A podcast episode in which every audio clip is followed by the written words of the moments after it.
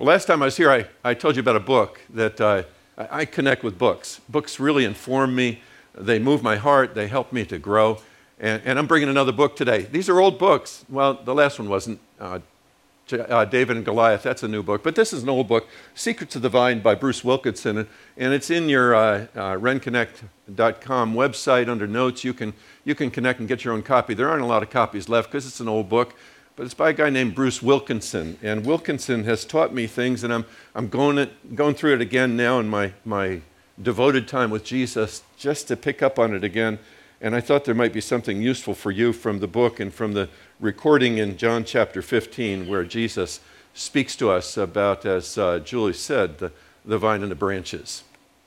Now, you know, if you have any acquaintance with the Holy Land, that, that there's, uh, there's vineyards all over the place. It, it's a very hilly area, and the trees were stripped years and years ago, but uh, even before that, there were vineyards all over the place. And it's obvious in everybody's mind that knows about the Bible that Jesus would walk by the vineyards, maybe through the vineyards at times, and his disciples would walk with him. And so, what we're going back to are the secrets of the vine, as Wilkinson talks about it. Not really secrets in that uh, this is, you know, something you whisper to somebody else. This is the kind of thing that it was there, but sometimes we just don't see it because things are so familiar to us.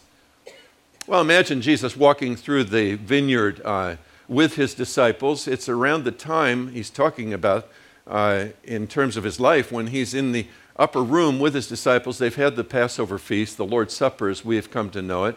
And they're going to leave soon to go out to the Garden of Gethsemane, and they'll no doubt walk by vineyards, but they've already walked by vineyards before. And so, what Jesus does is he talks about vineyards as a metaphor so that they can understand what's necessary for them to be fruitful in life.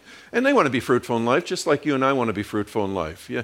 You know, you get to the end of your life and you want people to stand up in the, in the funeral home and said, boy, he really made a difference in my life. She had, she had a major impact in my life. And kids and, and spouse and friends and, and people you don't even know, you, you really want that. And the older I get, and I'm, I'm really, I'm as old as dirt just about now, so, so I really want that. And one of the things I ask people when I sit and have coffee with them is, what do you, what do you want people to say about you in the funeral home? Because that kind of sharpens the focus, for me at least, and tells me what my life needs to be about. Well, that's what Jesus is talking about. He's talking about fruitfulness, and the bottom line, obviously, from the simile that he uses, the metaphor that he uses, is that every follower of Jesus Christ has to be connected to Jesus himself. And he uses the, the, the vine, which is Jesus, and the branches, which trail out, which represents every believer. So it's an easy kind of picture but Wilkinson takes you for a tour, and I'd urge you to get the book because it's so helpful, of a vineyard. And in the tour of the vineyard, he's saying Jesus is walking along with his disciples, and he sees in the vineyard four baskets set out for, for the harvest. People are going to come in and they're going to take the grapes that are, that are ready to be harvested, and they're going to put them in one of these four, four baskets. And he talks about walking along and finding how God moves us from one degree of fruitfulness to the next degree of fruitfulness. Okay, here's the three secrets of the vine. First one if your life consistently bears no fruit, God will intervene to discipline you so that you might bear fruit. First basket you come to, there's nothing there. There should be fruit there. There's nothing there.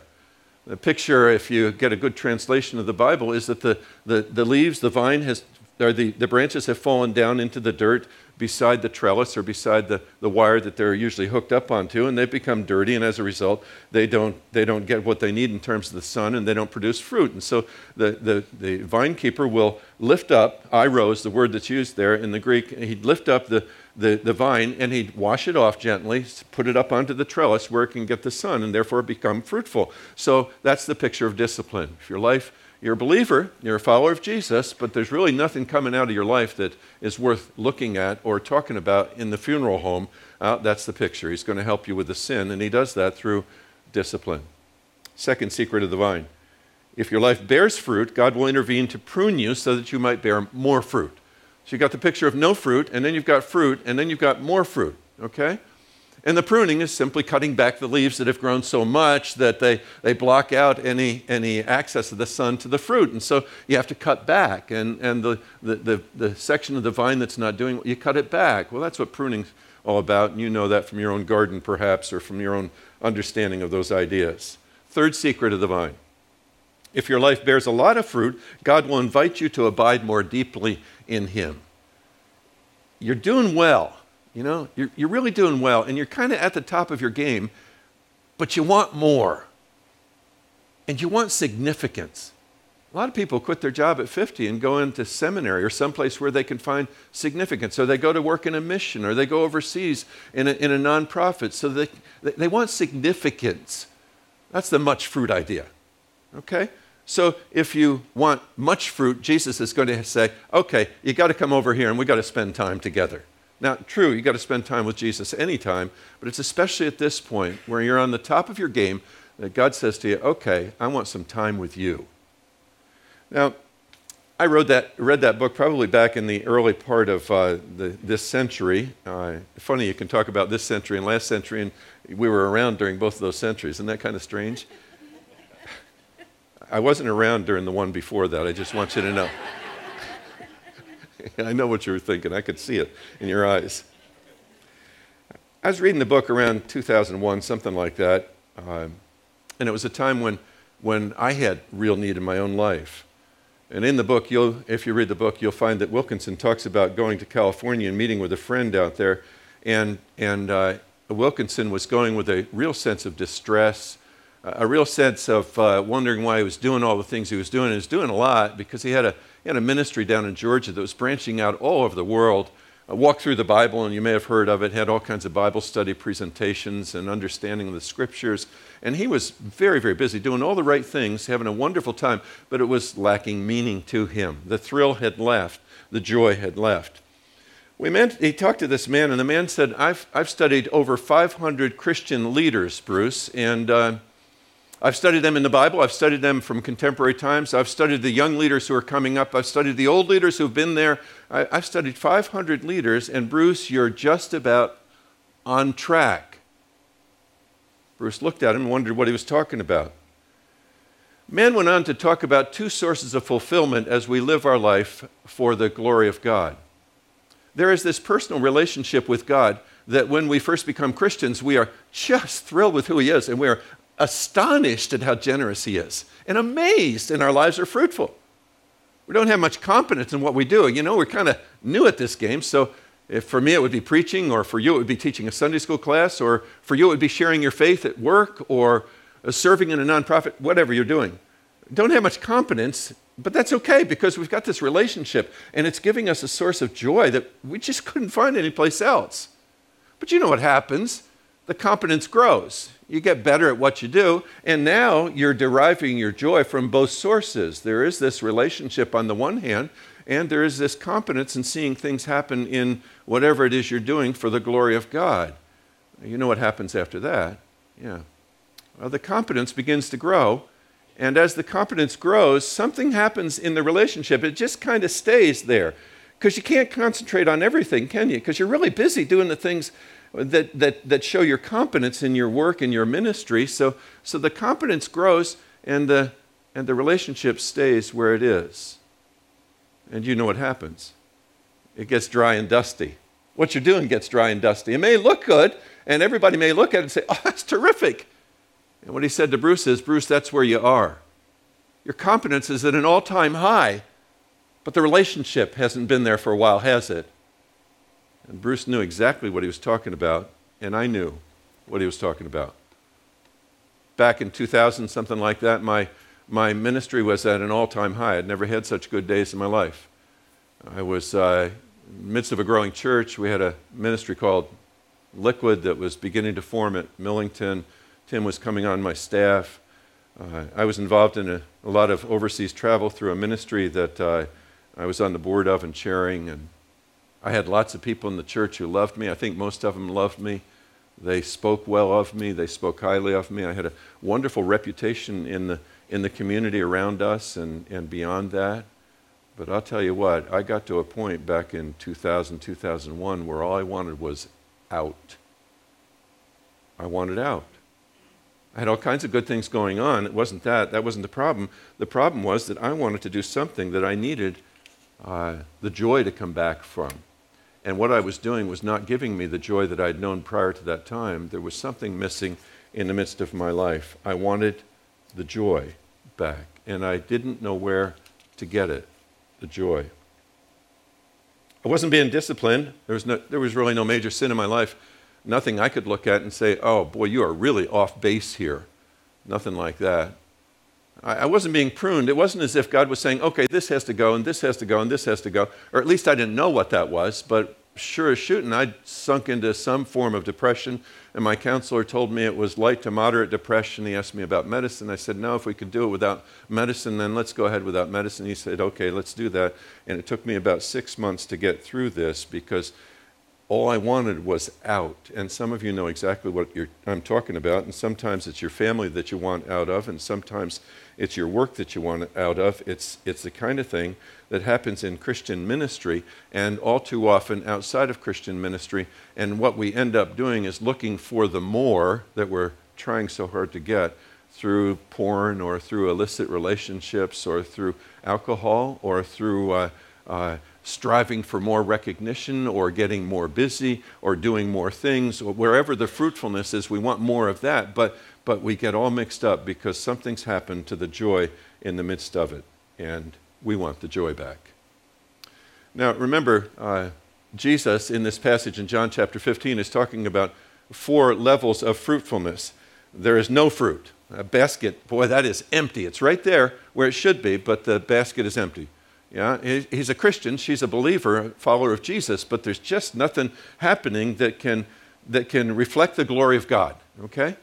And, and then the second one is there's fruit. Something happens, usually discipline, and God begins to bring forth fruit. Something is taken away in terms of an attitude or a conduct that really keeps that man or that woman from being fruitful. And then a man or woman moves from fruit to more fruit because of the pruning that takes place, and some things are cut away, either uh, because he wants them to be or because God says these things have to go.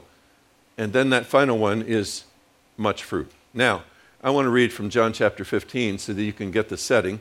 And I'm going to ask you to help me in this for a minute because I need to change a word in there that's not translated as well as I think it should be. The word remain will show up on the screen. When the word remain comes, I'm going to ask you to use the word abide because there's a richness in the word abide that you just can't get in the word remain. So let me read to you. It'll be on the screen. Chapter 15, verses 1 through 17. Jesus says, I am the true vine, and my Father is the gardener. He cuts off every branch in me that bears no fruit. Remember that first basket? No fruit. No fruit. Actually, it should read, He lifts up and washes off every branch that bears no fruit. While every branch that does bear fruit, okay, that's the next level, He prunes so that it will be even more fruitful. Next level. Three levels so far. You are already clean because of the word I've spoken to you. Remain, now say abide. In me, as I also remain in you. No branch can bear fruit by itself, it must remain. You're getting weaker. In the vine. Uh, kick up that coffee, would you, for the next service? In the vine. Neither can you bear fruit unless you remain. Thank you. I am the vine, you are the branches. If you remain in me and I in you, you will bear much fruit. Apart from me, you can do nothing. See that much fruit? That's the fourth level. Okay, that's what he's talking about. If you do not remain in me, you are like a branch that is thrown away and withers. Such branches are picked up, thrown into the fire, and burned. If you remain in me and my words remain in you, ask whatever you wish, and it will be done for you.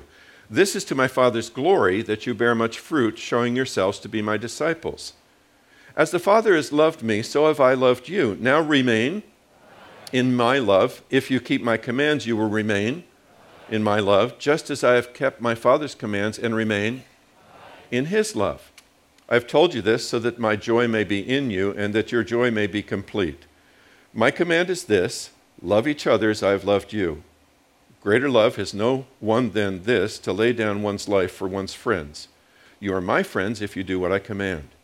I no longer call you servants, because servants do not know their master's business. Instead, I have called you friends, for everything that I learned from my Father I have made known to you.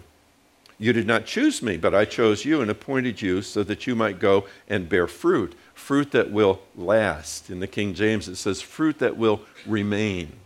Good word for it. And so that whatever you ask in my name, the Father will give you. This is my command love each other. Pray with me for a minute, please. Holy Spirit, would you stir up in our hearts and our minds the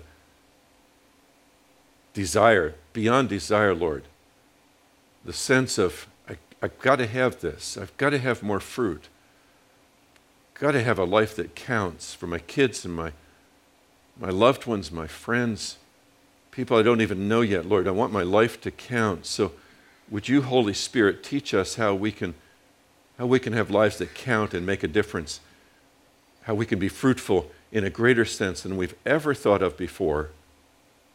We ask you to do that, Holy Spirit, in the name of Jesus the Christ. Amen. It's about abiding in Christ. That's what it is. That's uh, the older word that was used in the King James Version, and I think it has a richness to it. Now, the idea is not new, and, and you know that as well as I do if you've ever been around the Bible very much, that every child of God is called to abide in Him. So, in that sense, it's not new. What's new is the problem of the normal cycle of our own independence, and that's why abiding has to come up over and over again, and thus it may seem new. It makes it critical in terms of an issue if we're going to bear much fruit. In fact, it's not just for bearing much fruit, it's for getting going in the first place. This whole idea of abiding, I don't mean to say that it's just for much fruit. I mean, abiding is the normal Christian life if we want to bear fruit at all, from the very beginning, if we want to bear fruit. Now, you know what happens. First come to Christ, all of a sudden we are thrilled and overawed by what God has done in our lives. And he, He's done some things in us that's been, been, that may have been painful, but yet the fruit of it has been amazing. And so we, have, we, we kind of walk around with this cloud over us and we say, Oh, Jesus, this is so good. And, and we bear fruit. It's just kind of natural. And you can talk about fruit in terms of Galatians chapter 5, verse 22, and those verses where it's love, joy, peace, thankfulness, those, you know, the ones. You can talk about fruit in terms of bearing witness for Christ and other people. They take a step closer to Jesus as a result of our witness. That's bearing fruit for Him. In fact, you can talk about the fruit idea here as being anything that causes God to be seen more clearly and glorified in the lives of other people. So take your pick. It's all of those things, and it's more than that, probably in terms of fruit. That happens when you first became a Christian. It did for me when I was in the service in 1966. But you know what happens? You lose sight of things. You know, the competence thing starts going up, as it did with Bruce Wilkinson, and as it does with me, and it does with everybody else.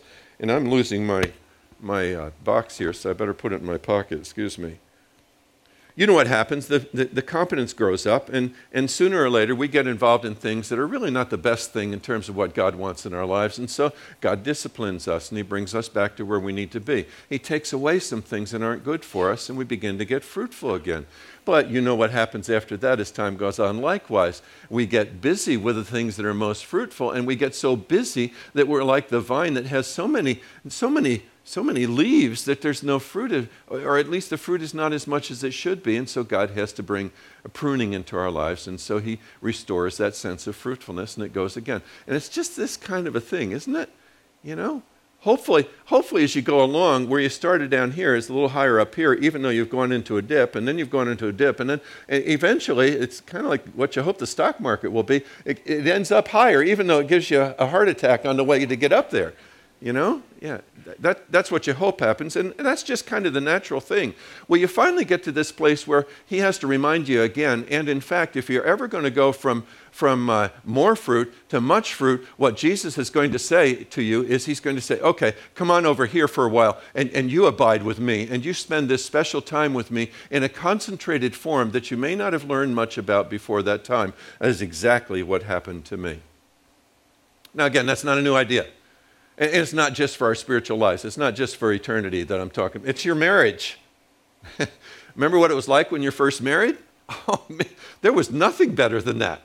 Then you got home from the honeymoon and you realize that there are some things that may be better than that. Or it isn't as good as it was back on the honeymoon. And you begin to realize that she's not the woman that you thought you were married to. She's somebody else. And she looks at you and she says, He's not the guy I thought he was. And you work through those things and you, you go through those things and you sometimes stay, stay steady and other times you're kind of shaky, but God brings you back and, and He moves you along on this process. That's the kind of thing that happens in any, any relationship, and that's exactly what we're talking about here. When Jesus invites us to abide, what Jesus is inviting us to do is is to go into a deeper relationship than we've ever had with Him before. Yeah, you had a relationship. I understand that. You came to know Christ, and so did I. But what he's talking about when he talks about abiding is an ever deepening relationship. It's, here's an example of it. The Apostle Paul, who surely knew Christ when he was at this point, Philippians, he's in jail for Jesus. Here's what Paul says at that, at that point of maturity that he must have been at that time. In Philippians chapter 3, verse 10, I want to know Christ. Wait a minute, Paul, you know Christ, don't you? Well, you know what he means. You want to know your husband like that, don't you?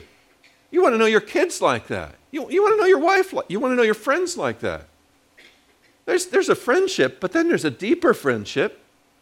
And, and then there's a deeper friendship. That's what he's talking about. Paul says, I want to know Jesus in ways that I, I don't know him now. I, I want to learn to abide in him in ways that I've never learned before. Now, hopefully, you see that in older couples. I mean, older couples ought to be getting to a point where they kind of read each other's minds. Kind of freaky at sometimes when, when it happens with Ilona and me. She's thinking about the same thing, and I was just thinking about that. And then she brings it up, and I don't, I don't know how to explain that except we're becoming more and more one. We have similar desires, and we have to fine tune them, but, but we're going along the same track together. We saw that with my mom and dad. My mom died at 83, my dad died at 89, or four years uh, in that, between those times because of their age difference. And when my mom died, my dad lived for four years, but it was as if one and a half people died when my mom died. You know what I mean? And my dad, wonderful man that he was and trusting God, he was never the same. It was, and the only way I can explain that is that half of him was taken when mom left. When mom died, his, his life changed. And he wanted nothing more for it to be restored. And he looked forward to heaven as a result of that. Why? because the relationship was so deep and good and strong. Well, that's what Jesus wants. So, what we have here is we have a, uh, a new relationship in terms of the depth of that relationship. But what I want to say this morning is that we have a new responsibility when it comes to this issue. This abiding issue is my choice, it's your choice, it's your choice. Whether it happens or not, the invitation is there, so it's my choice whether it happens. Discipline is not my choice. God does discipline, like a parent does with children. The children don't come to him and parents and say, Would you please discipline me? I, I, have never seen my kids do that. I, I, have never done that with God. I've never said to God, God, would you please discipline? There's something wrong with that. So God does that. I've never asked God to prune me either. God prunes us because He knows that we've got too much clutter in our lives, too many good things. And they are good things, but we've got too many good things. And as a result, we can't be as fruitful as we could be if He would prune us. And so God prunes us. But when it comes to this idea of abiding, that demands action. And the action doesn't come from God, the invitation comes from God. The action comes from you, and the action comes from me. It's our choice whether we're going to abide in this deeper sense of relationship. There's misunderstandings about abiding. I know that, and I've lived through those, so you may be able to relate to these. I don't know. Some people think it means more activity. In reality, it probably means less for most of us. Some, some people think it's for super saints. oh, in reality, what we're talking about is for needy saints, people who are right with God through faith in Jesus Christ, and the enmity is gone, but who know how needy they are. That's who abiding is for. Some people think it's easy. I don't find that. I have to make hard choices if I'm going to abide, and so do you. Some people think it'll cure everything, it'll take away all the problems. Oh, I don't find that at all. Abiding changes me. It seldom changes my circumstances, though it may change the way that I look at my circumstances. It's not about what's around me, it's about what's on the inside of me. Please don't think of abiding as a way to get what I want. That's not it at all because lots of what I want is not what Jesus wants for me. Now, how do I do it? In fact, before I even say that, let me give you a definition that Wilkinson gives of abiding. Here, you ready for it? Abiding is a quest for the Lord, enlarged presence of His life and His character in you. Okay? This morning, when I went down to my son's uh, desk in the basement to, to have my devoted time with Jesus, it was a quest that there be a larger presence of Jesus in my life than there's been before. And if there's a larger presence of Jesus in my life, then there will be a larger presence of his character in me. And as his character is worked out in me, then that will be the fruit that works out in other people. Okay? So, so the question about how do I abide, it's not as easy as I, I'd like to make it. But, but I, I can't give you three steps. What I can do is since 19 or since 2002 something like that where i began to, to go out on monday mornings out into the woods and try to learn what it means to abide something i came to call and people at millington will remember i, I said i'm not here monday morning i'm, I'm in my shelter time. And I got that out of Psalm 90, I think it was. It just seemed like a good thing. But, but I've learned some things about abiding. I'm not a professional at it, I don't know everything about it. Other people know more than I do. But what I can tell you is what I've learned in terms of abiding and what it means. How do I abide? Let me give you five ways, five things that have to be included. I have to find solitude.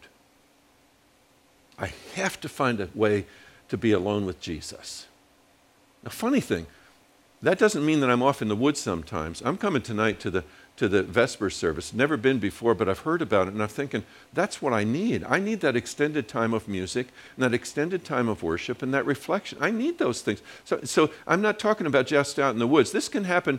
This can happen on the bus on the way to Manhattan on Monday. You put your earbuds in your in your ears, and you listen to music that leads you into the presence of God, and, and you you experience solitude. So please don't get the wrong idea here. I know you're busy. I got that. I, I understand that. I, I know there's noise around you all the time. I, I know there's distractions. I, I, I understand that. But, but let me tell you, I don't know how you can get this abiding unless there is solitude.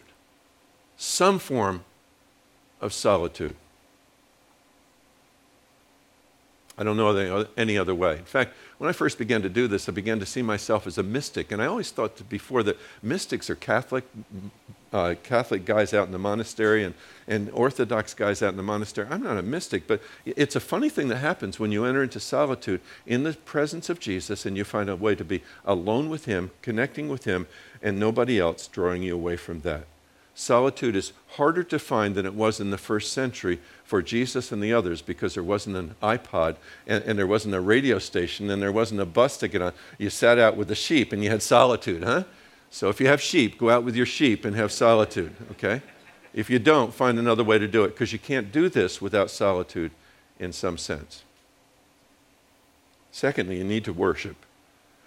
You need to learn to worship. Most of us don't know how to worship. A while ago, there was a guy in California who closed down the worship of his church because they needed to they needed to do something to connect them with God and they needed some space and they needed to come to a place where they could now worship. And it doesn't matter the kind of music you, you listen to. I, I, I have my own playlists on my, on my phone. I, I, listen to those songs. They, they transport me into the presence of God. But there has to be something that turns my ice cold heart, and that's what happens to my heart in the battles of life, has to turn my ice cold heart towards God so that I now, my face and my, my, my, my voice and my mind are, are there in the presence of Jesus Christ. You've got to learn to worship.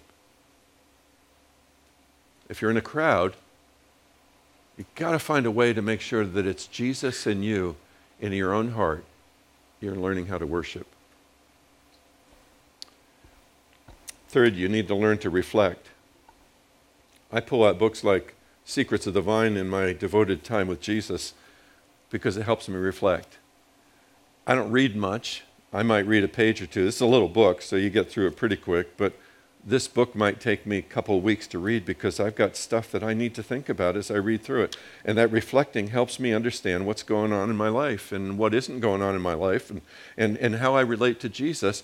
Uh, if you've ever read books by Brennan Manning, you're catching on to one of the authors that I find most helpful in my quiet times. Uh, if you want to go online, there's stuff by him, former Catholic priest who knows something about abiding in Jesus that I, I had a lot to learn from. Uh, Brennan Manning. You may find other people who are just as helpful to you. Henri Nouwen is one of the names that comes to mind. Get a hold of something, because we don't do this typically, at least I don't. I, I begin to reflect based on what's coming in, and, and I begin to chew on that and reflect. Scripture does that. But sometimes I need something that comes fresh, like a, like a book like this, so that I can reflect. You learn to listen. Quietness is a part of what the solitude is all about where you're not listening to other things, you're simply listening for the voice of God. I used to think that the only way that God spoke was through the Bible. I was very cognitive. That's the way I went through seminary, and all my, all my training was all cognitive. I didn't know anything about this. But now I've come to realize that God can speak to me as I walk down the road, as I, as I drive from place to place, as I, as I, I strip the, the, the wallpaper from my, from my kitchen, which I've been doing recently. Yeah, God can speak. It's just my mind that has to be open, and my heart has to be open to Him. I've got to learn how to listen, and then finally, I've got to learn how to obey. Jesus said it in this passage If you obey my commands, you will remain. Abide, yeah. If you obey my commands, you will abide in my love, just as I've obeyed my Father's commands and remain, abide in his love. Yeah. See, the solitude and the worship and the, and the reflection and the listening will mean nothing if it isn't followed by obedience. Obedience is the flow from the, from the, the other four that I mentioned. If you just have obedience and you don't have the others in which you're abiding in Jesus, then let me tell you, it will become dry and dusty very, very quickly. And you'll come to a point like I was in 2001 where all I could say was, I want to get out. I want to do something else. I can't do this anymore because I have to learn how to abide. But I can't just abide in the quiet place of my soul. I've got to abide in the sense of obedience. So the question is always will you take on this challenge like any other challenge? Will you find a spot tomorrow morning, someplace where you can begin to learn, can begin to experience. Or will you come tonight and crowd out this place at six o'clock? I, am going to be here because I, I want to learn how to abide. And I know I can abide if I'm in the right setting. And if I, if I abide, then, then out, of my, out of the inside of me will flow these rivers of living water. And as those rivers of living water go into the community around me, lives will be changed and that day will come. I won't hear it because I'm going to be in the wooden box, but people are going to say, Oh, my life was changed because he learned how to abide. You want that. I want that. That's not selfish, it's for the glory of God. Here's a final word from Jeremiah chapter 29, verse 13. You will seek me and find me when you seek me with all your heart. With all your heart. Find out how to abide in Jesus. Let's stand together and pray, and then we'll be free to leave. I'm going to hang around here. If anybody wants to talk about that, I'd be glad to, but uh, you're free to leave after we pray. Let's pray.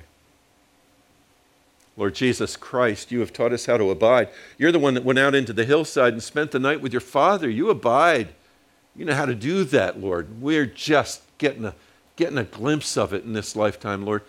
But we want to learn more and we want to know more. So, God, would you work in our hearts and, and cause us to cause us to enter into that special place, that devoted time with you. That we might learn how to abide, and that our basket might overflow with fruitfulness for the glory of the King of Kings and the Lord of Lords. For we pray in his matchless name. Amen. God bless you.